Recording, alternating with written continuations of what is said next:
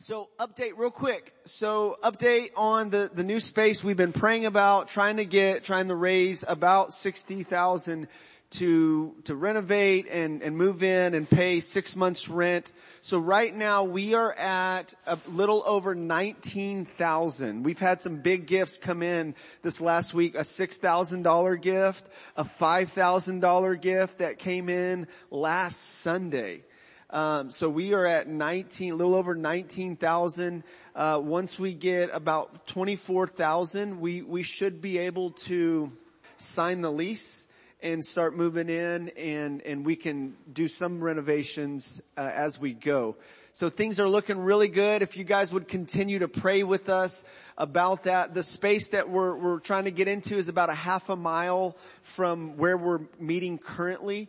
Uh, and it's about this big on the inside, so it'll be it'll be bigger, and then we could also have children's areas that we need to build out. So things are looking really good on that. I'm so excited. I've been so it's been a humbling process for me to invite people in to partner with us financially as we're trying to move forward. But it has been so good for me to experience God's grace and His love through the saints who, who are saying, yeah, we believe in you guys. We believe in what you're doing. We want to join with you guys. And just people that, that I wouldn't have thought of uh, would support are just jumping in and supporting us and, and standing with us in this. So, so let's continue to pray. God is doing some great things with this, with our church and we should be back in our regular space next Sunday and we, we will be set up for baptisms. We have four baptisms that we know of so far. Elsa and Monique are getting baptized next Sunday. And then we have the Diaz girls that are get, getting baptized next Sunday too. Amen. So if there's anybody else here who's interested in baptism immediately after uh, lunch, Kevin Diaz is going to be um, leading the class on that, leading the baptisms on that. Amen. All right, let let's pray and we'll dig in. Father, thank you so much for providing this fun space for us to meet in this morning. Thank you that you are for us, not against us. That you delight in doing good to your children. That you provide well for your children. And that you will continue to provide for, for us as a church and lead us. We ask that you would. We ask that you would protect us. We ask that you'd give us wisdom. And we pray that we would become more gospel centered that we would reflect the gospel in our conduct, in our speech, in our attitudes, that all of our life would um, express the worth of the gospel of Jesus Christ. Meet us here this morning, I pray in Jesus' name. Speak to us. Amen. All right. So we're going to continue our series through the book of Philippians. As I've said before, Philippians is one of the sunniest epistles uh, that the apostle Paul wrote. The, in the book of Philippians, Paul talks a lot about joy. So you're going to hear some key words reoccurring in the book of Philippians like joy. You're going to hear the word gospel repeated, fellowship, partnership. Uh, we're going to see those words repeated in uh, the book of Philippians. And uh, last week we, or the first week we started, uh, we talked about gospel partnerships. Last week we talked about gospel advancement, and this week we're going to talk about gospel conduct. Paul exhorts the Philippian church, the church that he planted, the church that he started in Philippi, he exhorts them to live in a manner worthy of the gospel of Jesus Christ. That's what he's going to exhort them to do. And then he's going to unpack what that looks like. What does it look like for the church to live in a manner worthy of the gospel of Jesus Christ? Amen. So let's go ahead and look at that in Philippians chapter 1 starting in verse 27. If you don't have your Bibles, it is up here on this huge screen. It's so nice. Only let your manner of life be worthy of the gospel of Christ so that whether I come and see you or am absent, I may hear of you that you are standing firm in one spirit with one mind, striving side by side for the faith of the gospel not frightened in anything by your opponents. This is a clear sign to them of their destruction, but of your salvation and that from God. For, for it has been granted to you that for the sake of Christ, you should not only believe in Him, but also suffer for His sake. Engaged in the same conflict that you saw I had and now hear that I am, that I still have. So if there is any encouragement in Christ, any comfort from love, any participation in the Spirit, any affection and sympathy, complete my joy by being of the same mind, having the same love, being in full accord with one mind. And all God's people said, Amen. So here's where we're going from this text.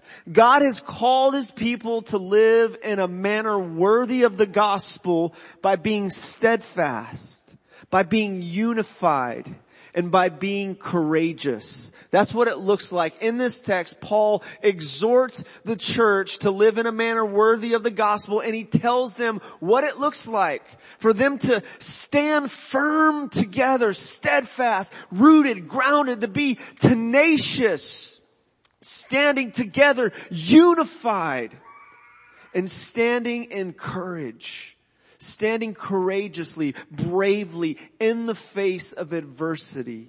This is how you and I are to live worthy of the gospel of Jesus Christ. Amen? So let's look at this first verse, the, the, the exhortation that, that Paul starts off with. The, the first point is, is living with consistency is gospel worthy conduct. Live with consistency. Let your manner only only let your manner of life be worthy of the gospel of Christ. Let your manner of life be worthy of the gospel of Christ. This seems very challenging. This is like the words from the Old Testament, love the Lord your God with all your heart, with all your mind, with all your soul, with all your strength. Sound easy? Like, yeah, I can do that, no problem. Any, anybody doing that? Does anybody, would anybody say, I'm, I'm living worthy of the gospel of Jesus Christ right now?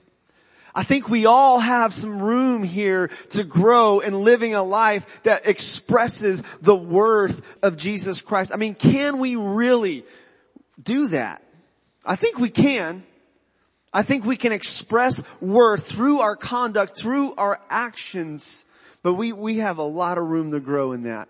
And this is how Paul says, first of all, he says the way we do it is to live consistently, to live standing firm together, being steadfast, being consistent with what you say you believe about the gospel. We've talked about this in the book of Galatians, in Galatians chapter 5, when we looked at the fruit of the Spirit and the works of the flesh.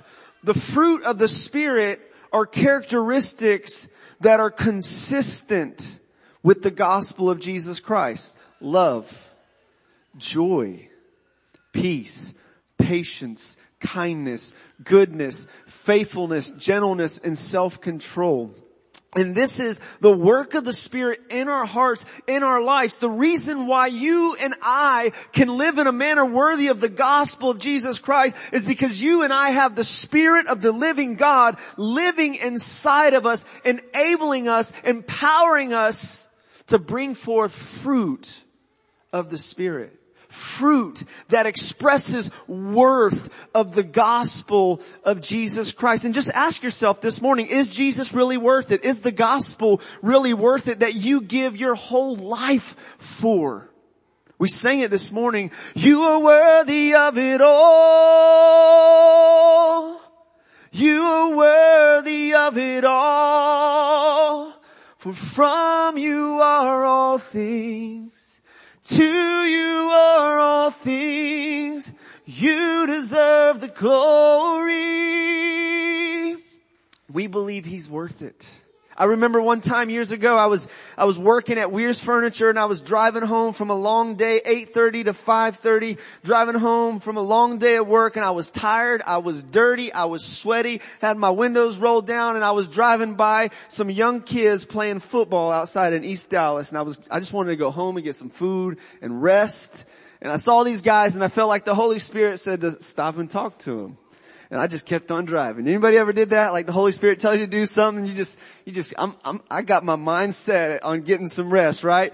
We have our plans, our agenda, and the Holy Spirit loves to interrupt what we want to do in our plans and our agenda and, and lead us into something better for God's glory and our joy. And so I kept on driving and then I saw this street sign. It was Worth Street. And the question came to me, is Jesus worth it? Is he worth it that I, that I turn around and I obey that prompting of the Holy Spirit to go talk to these guys? And I, I made a decision. Yes, Jesus is worth it. I'm going to go back. I'm going to talk to these guys about Jesus. And I was so glad I did because I had a, I went home with a clean conscience after that. And I just got the joy of being able to, to let my light shine, let the light of the gospel shine with these young men hanging out playing catch, playing ball out front.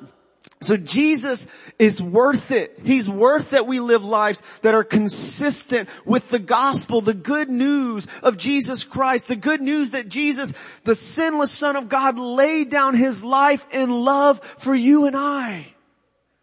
He was buried and raised from the dead. That message is worth heralding. That message is worth going over across the country, across the world to dangerous places to tell others about the good news of Jesus. There's a story of some missionaries Moravian missionaries who were trying to reach an island that that had only um, they were they were slaves on the island, and the only way to get onto the island was to become a slave. And so these missionaries were so sold out to carrying the gospel to these people that they sold themselves as slaves, got on a boat, and they went. And as they were going, as they were on the boat, as the story goes, their family and friends, they were watching them go. And you know what they were saying on the boat as they're drifting away on the boat? They've sold themselves for the rest of their lives so they can reach this, this, this island with the gospel. They were saying, worthy is the lamb who was slain. Worthy is the lamb who was slain. In the book of Revelation, I believe chapter 5. That's the song that the saints around the throne from every tribe and every tongue are singing. And they're saying, worthy is the lamb who was slain to receive honor and glory and, and so on. Jesus is worth it. The gospel of Jesus Christ is worth it. And so we are committed to this good news, standing firm in it and standing together firm in the gospel of Jesus Christ. So let us live our lives in step with the gospel, with consistency, with tenacity, standing in the truth of the gospel, not budging. Notice um, this this uh, phrase here. Only let your manner of life is one Greek word, politema. I just messed that up, botched that up. Uh, in it, you hear our English word um, politics or poly the Greek city or state. And so the, the New Living translates it like this. Above all, you must live as citizens of heaven. Paul is playing on something here this, this little city, Philippi, prided itself in, uh, the city that they had there. It was a little, it was a little, like a little copy of Rome. There were some similarities to Rome. And so if you were from Philippi, you were, you were kind of, you were from a prestigious place. Like, uh, anybody from Dallas? Alright, you go, uh, you go somewhere else out of town and tell somebody, yeah, I'm from Dallas right? Don't, don't you feel a little bit of, a little bit of, of pride in that of like, yeah, I'm from Dallas, the big city of Dallas in the heart of Texas, right? Well, this was Philippi. And, and Paul was calling the Philippians to identify not only with their uh, citizenship being Philippians, but being citizens of heaven. That's where our highest allegiance should go to. Not being a Texan or from Dallas or from the USA, our highest allegiance and, and, and, sense of joy and pride and delight should be in Christ making us his very own citizens of heaven. We belong to another world, another kingdom, an everlasting kingdom. And so Paul is, exhorts the Philippians to live consistently with their citizenship, like their heavenly citizenship. Live your lives like you really belong to another kingdom, the everlasting kingdom. And Paul picks up this theme again in Philippians chapter 3 verse 20. He says, in contrast to these false teachers, opponents, he says, but our citizenship is in heaven. Alright, I know we got some, we got a couple people here who's gotten their citizenship, right? Citizenship here, and it's, it's, it's exciting. It's a special time, especially when you want to be here, right? When you get your citizenship, but you have a better citizenship whether you have a U.S. citizenship, the green card, and you're legal here or not, you and I have a better citizenship in heaven. Paul says our citizenship is in heaven and from it we wait a savior, the Lord Jesus Christ who will transform our lowly body to be like this glorious body by the power that enables him even to subject all things to himself. Uh, Gordon Fee, a commentator, theologian, says this, Paul here is making a play on their dual citizenship of the empire by the virtue of their being Philippians of heaven by virtue of their faith in Christ and incorporation into the believing community. Look to your neighbor and say, you are a citizen of heaven. The second point here is living in unity is gospel worthy conduct.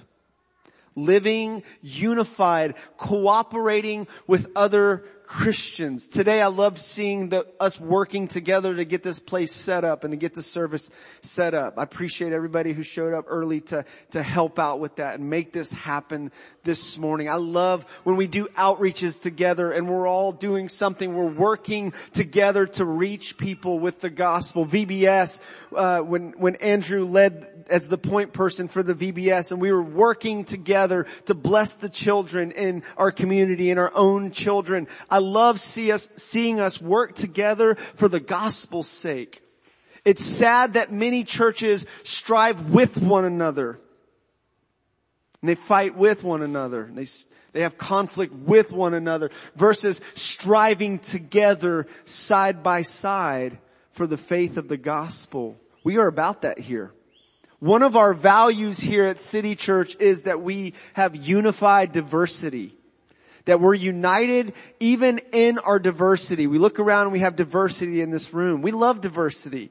We embrace diversity, people from all backgrounds, and yet we, we value unity as well. And it's a beautiful picture of heaven when there's a diverse people like Philippi, which was a diverse church, as we talked about in the, the first week in this.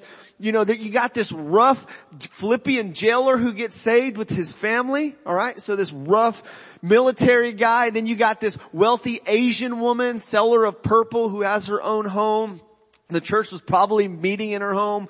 Uh, the slave girl who uh, gets delivered and most likely becomes a part of the church too. And so you got this diversity within the, the, the, the church at Philippi.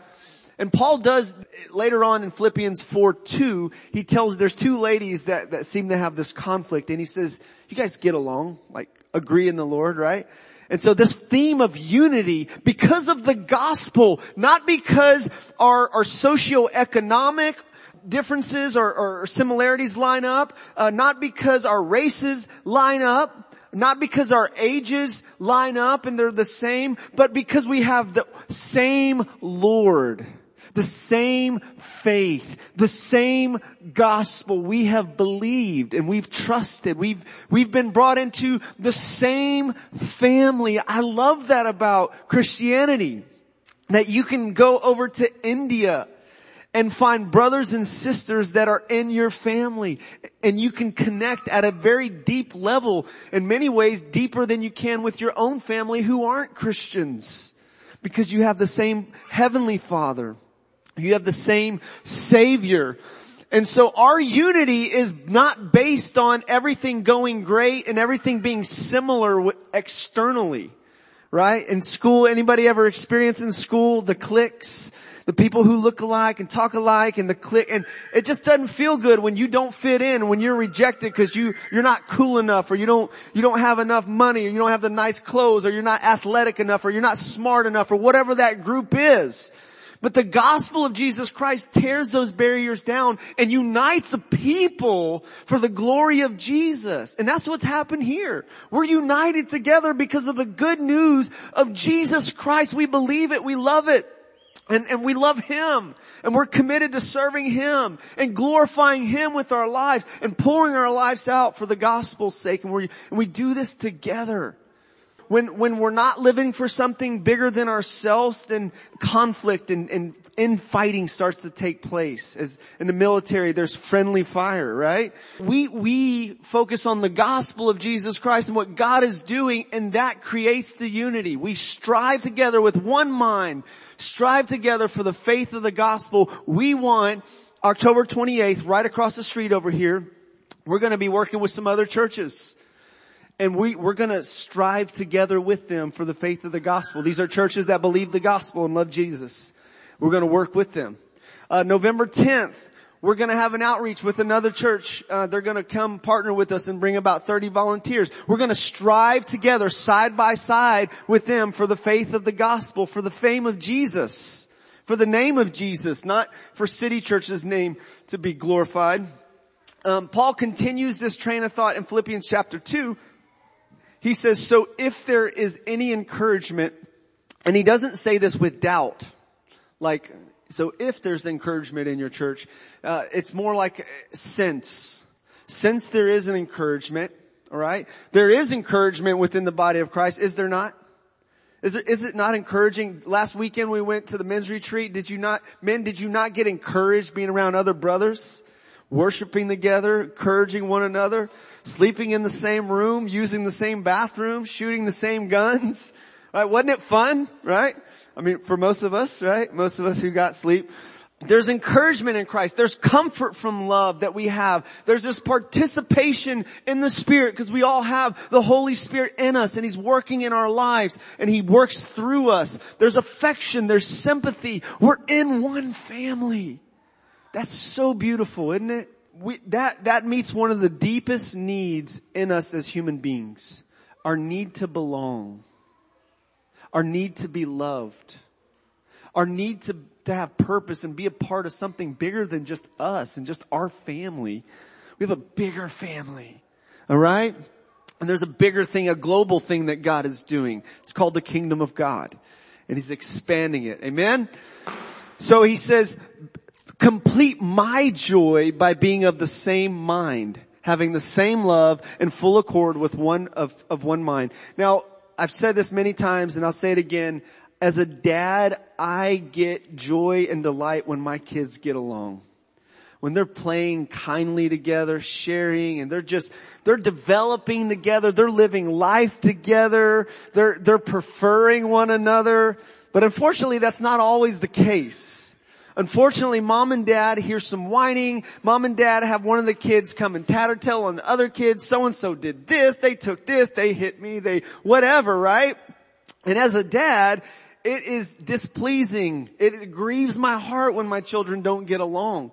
God feels that way so much more about us. Like He delights and he blesses when there is unity. Psalm 133, he pours out his blessing on it. He delights in it when his children are getting along, working together, striving together, side by side for the faith of the gospel of Jesus Christ. God gets glory from that. And by the way, one of Jesus' prayers before he goes to the cross in John 17, what was his prayer petition? One of them that the church, those who would believe would be one. That they would be united. Jesus prayed for this. This will happen. Jesus, y'all writing down every time I say Jesus? Jesus, Jesus, Jesus, Jesus, Jesus. Prayed for this. And Paul taps into that. This is, this comes straight from the heart of God. This isn't just Paul's joy that's being completed here. This is pleasure and delight to our Heavenly Father when His children get along. Amen? So check this out. This is on our website. This is one of our values. We have, have these written down and we have them on a card here. Um, unified diversity is something we value here. We embrace and honor diversity in our church. Heaven is and will be a place of diversity with people from every ethnic group. There are core truths of the gospel of Jesus Christ that unite us, which we refuse to compromise on. And there are secondary positions and preferences that give one another, that we give one another freedom to hold without judging or breaking fellowship with. We've said this often here um, that we are. This is a quote I believe from Augustine, who says, uh, "Unity in the essentials, liberty in the non-essentials, and all things charity, love." There are certain things like the gospel of Jesus Christ that are of first importance, that matter more than anything else, that we are united on, that we're not to compromise on. There's not many ways to God and many ways to salvation. Jesus is the the way. Not, he's not a way. He's the way, the truth, and the life, and no man comes to the Father God except through Him. We're not gonna budge on that. And it's through His death, His burial, His resurrection that we are saved by grace through faith, not of works. We're not gonna budge on these things. Is that an amen or is that a, okay. Alright, amen. So we're united on that. We're united on that essential of the gospel of Jesus Christ, but there's secondary issues. There, there are lots of secondary issues like how spiritual gifts work. There are secondary issues about men and women in ministry roles. There are secondary issues about uh, how sovereignty, the sovereignty of God and the responsibility of man play out, right? So there's a lot of secondary issues that we're not going to scream about, that we're not going to break fellowship about, right? We're to be, we're to give some freedom for folk, brothers and sisters. I don't think there's anybody here whose theology is 100% tight and perfect. If you think yours is, like Kevin just said, then, then we might need to have a talk. We, You know, because we all have some room to grow. We need our minds renewed. We got, we got parts of the scripture that we need to study more and apply, apply more to our lives and really believe in our hearts. Uh, but when it comes to the essentials, when it comes to the primaries, we're united in them. And then the secondary issues that maybe aren't as clear, there's some, we're going to give freedom. But in everything, we're going to love. So that's First Corinthians. 1 Corinthians uh, 13, 1 Corinthians 15. Paul was correcting the, the Corinthians. They had put emphasis on secondary issues, namely uh, gifts of the Spirit, and they were not loving one another. They were using their gifts and looking very spiritual, but they weren't loving one another. And then they were getting off from the gospel being the, the, the first importance. And so Paul, uh, he gives a chapter for love, chapter, 1 Corinthians 13, and Paul gives a chapter for the gospel, 1 Corinthians 15. And so he centers them back on being a gospel-centered church, and that is what we are about here. We are going to be gospel-centered. We are going to be people who know Jesus, love people, and impact the world. Alright? So lastly, live courageously. This is gospel worthy conduct. Verse 28, he says, not frightened in anything by your opponents. Not frightened in anything by your opponents. Do you struggle with fear, anxiety, are there things that, that get you out of peace that happen when you're facing adversity? Paul says that when we're not moved by that, and by the way, let me just say this, courage isn't the absence of fear, it's the resisting of it and it's the conquering of it. Paul even talked about having fear on every side, but when fear is surrounding you, it may feel like I'm surrounded, but I'm surrounded by you. Y'all know that song?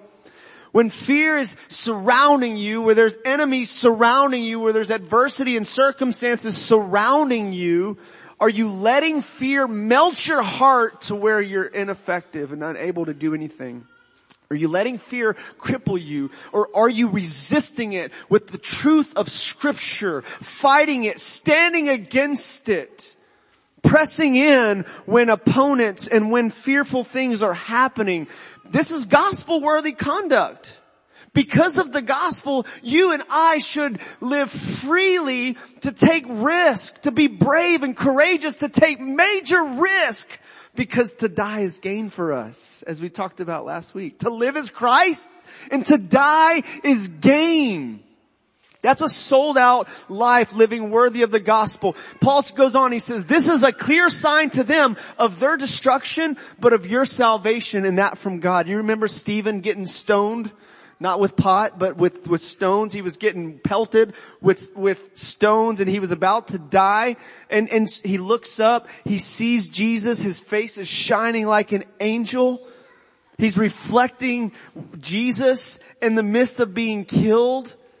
The grace of Jesus was upon him for that time of persecution and he went through that victoriously, bravely, courageously. That's a life worthy of the gospel right there. Look at verse 29.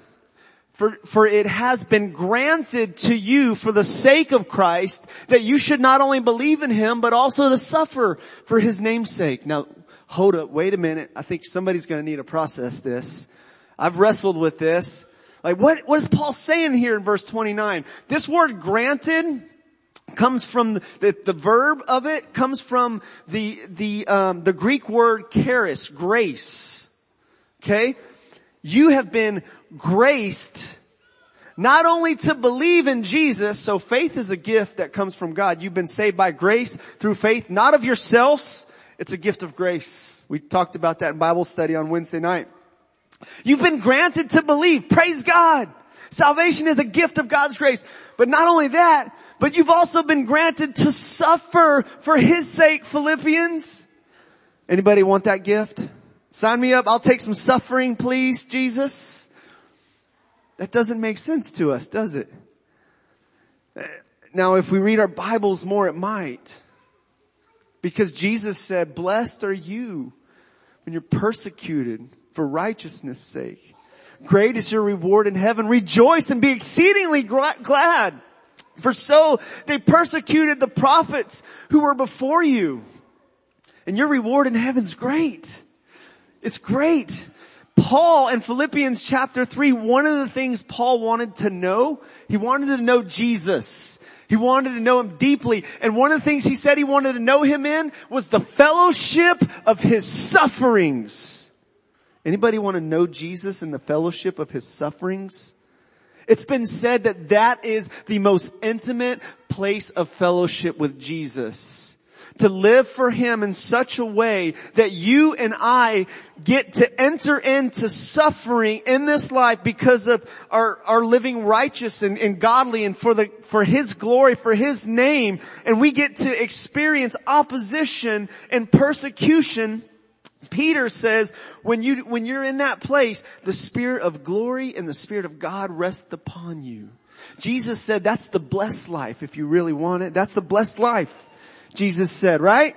And Paul describes this as a good thing, not a bad thing. Peter and John in, in, in, the book of Acts chapter 5, they get beaten and they go away. They get released from jail after they got beaten and they went away rejoicing. They were happy like, yeah, we got to get beat for Jesus' sake. these guys weren't smoking anything. These guys were just in love with Jesus. Are you living in a, in a way worthy of the gospel that you can courageously look opposition in the face knowing that suffering is not actually a, a terrible thing for you? Paul says that this momentary affliction is working for us a far more exceeding eternal weight of glory. When we see Jesus face to face and we have scars on our bodies because we have endured following him through harsh climates, through persecution, it will be worth it to hear from the crucified Savior and Lord. We follow a crucified Lord who calls us to deny ourselves and take up our cross and follow Him, right? We follow, and he says, if that happened to me, it's gonna happen to you. If you're gonna follow in my steps, it's going to happen. But when we see him face to face and we hear those words from his lips, well done, good and faithful servant, it's gonna be worth it. It'll be worth it. And remind yourself of that day. Think about that day. Fix your eyes on that day that is coming. It's been granted to you to suffer for his namesake. Now we don't get a lot of that here in America, but I think the more sold out we live for Jesus, the more we will, we will experience that. And it may look a little different here than it does overseas. It may not be them uh, arresting you and throwing you in jail. It may be slander. It may be making fun of you, uh, defaming your name. It, I mean, there's all kinds of other ways that we can experience this opposition. So lastly, in, in closing here, prioritize the gospel of Jesus Christ in your life. Prioritize it. Is the gospel a priority to you? Do you care about it? Do you know it? Does it, does it overflow from your heart? Are you passionate to share it with other people? Do you, do you saturate your thoughts and your words with the gospel of Jesus Christ? Is that what you talk about? Here at City Church, we're just gonna keep going back to that. Every week that's gonna be a message that's, that's spoken here. Either through communion or through the sermon. We're gonna tie in the messages with the gospel of Jesus Christ. Even if we're in the Old Testament, we're gonna, we're gonna tie it in with the good news of Jesus Christ because the Bible is about this. And secondly, avoid letting secondary issues keep you from working with other saints. Are you divided from other brothers and sisters who love Jesus, but they see a couple things different theologically than you? And you don't walk with them, you don't fellowship with them, you don't work together with them because of a few secondary issues? Now if it's a, it's a, if it's a primary issue, then that's a different story. Alright? But if it's secondary issues, things that aren't as important, are you letting that break fellowship and, and hinder relationships? Either way, we are called to be those who love, even our enemies, even people who hate our theology and reject it and hate Christianity. We're called to love them, right? And, and in Philippians chapter 2, one of the ways that humility or unity comes through humility. When we have this mindset of Jesus that we're going to serve people, we're going to love people, we're going to wash feet, we're going to help people and build them up that just creates unity. When you got a bunch of people that are just trying to serve one another and serve others, we're gonna be more winsome. We're gonna adorn the gospel like a beautiful outfit. My wife and I got to go to this beautiful gala last night, uh, Acts 29, a gala, and, and it was, it was a formal dress. I, I actually wore jeans with a sport coat and a, and a tie and I felt a little underdressed. And Kendall looked dazzling. She had this beautiful dress on. She was hot. She was looking hot last night. And, and, and, and yeah, I was just reminded of how beautiful my wife is when I saw her in that dress. And it's fun to dress up every once in a while, right? To dress real nice. Your conduct and my conduct, how we live our lives adorns the gospel so that the world can see, see the beauty of it through you. God wants you to carry that message, you to embody that message with not only what you say, but how you live your life. Paul says that you're like, you're written, your epistles, your epistles written on by the Spirit of God. Like you carry that message, alright? And our love for one another, our unity and love for one another, Jesus says, but through this, all men will know that you're my disciples. And, and he prayed that, that the church would be united so that the world would believe that the Father sent him. The effectiveness of our witness to the outside world hinges on our love and unity with one another. If we're going to be effective and impact the world, then we need to have deep genuine love for one another. Lastly, allow the truth that God is in charge, even in our suffering, to give you courage and to give you joy. If you're going through persecution, you're going through suffering, God didn't like like make a mistake and like, oh, I didn't see that one coming for my daughter there or my son there. I didn't know that that was going to happen.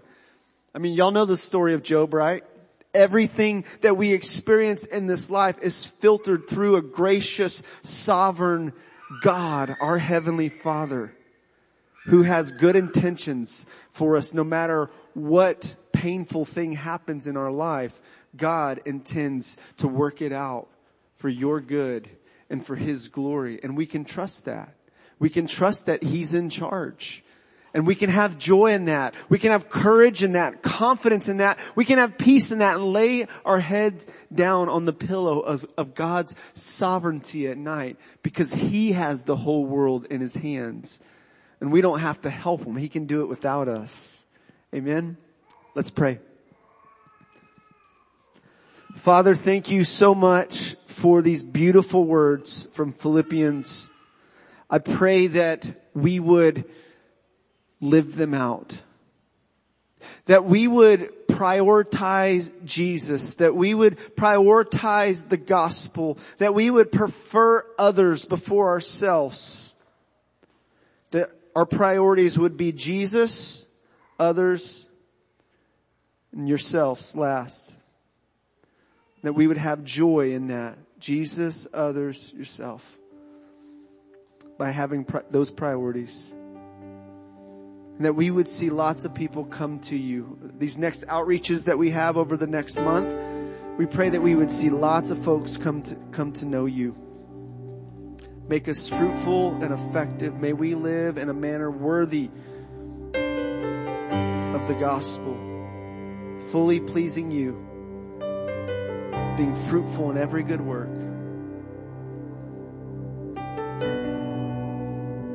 Amen. Let's respond. If you want prayer, going to open it up for prayer, or if you just want to respond in song, Kevin's going to lead us in a song here. Um, but if you want prayer, you can raise your hand or you can come up to the front if you need prayer for anything this morning.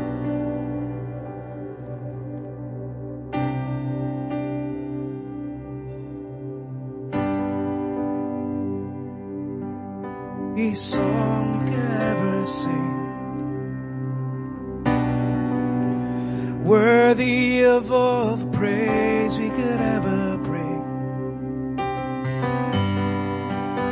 Worthy of every breath we could ever breathe. We live for you.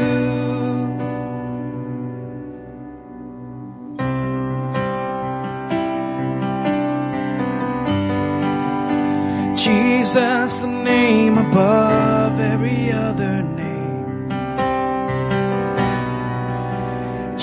Jesus, the only one who could ever save. Worthy of every breath we could ever breathe. We live for you, only for you, Jesus. Holy, there is no one like you. There is none beside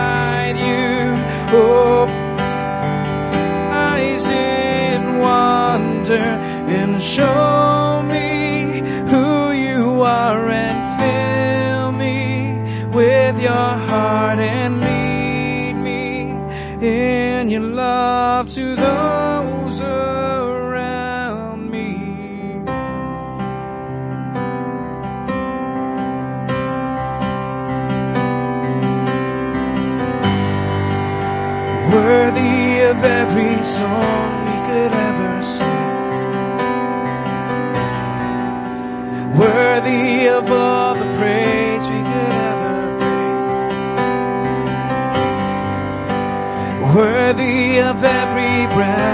could ever breathe. We live for you. Oh, we live for you. Oh, Jesus. Jesus, the name above every other name. Jesus, the only one who could ever save. worthy of every breath we could ever breathe. We live for you and for you alone, oh Jesus. You are holy and holy. There is no one like you. There is none beside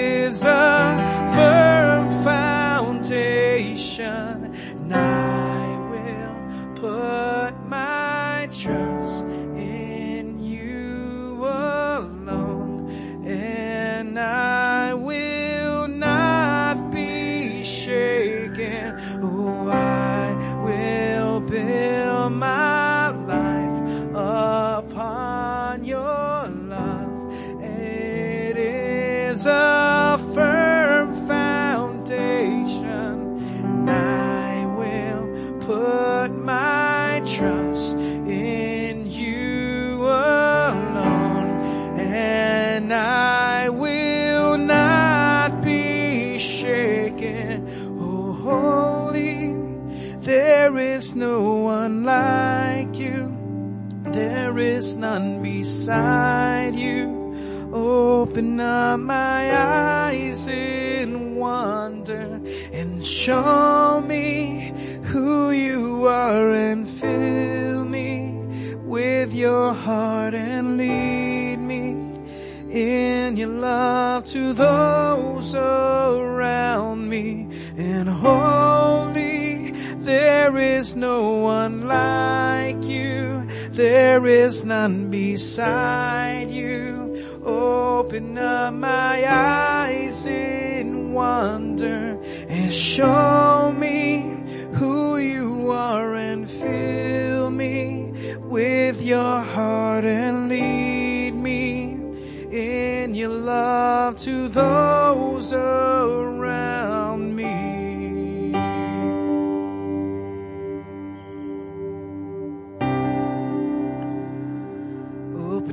eyes that we may see you. We may know you and build our lives upon you. Jesus. Salvation is in you and you alone. Our peace is in you and you alone. Life is found in you and you alone.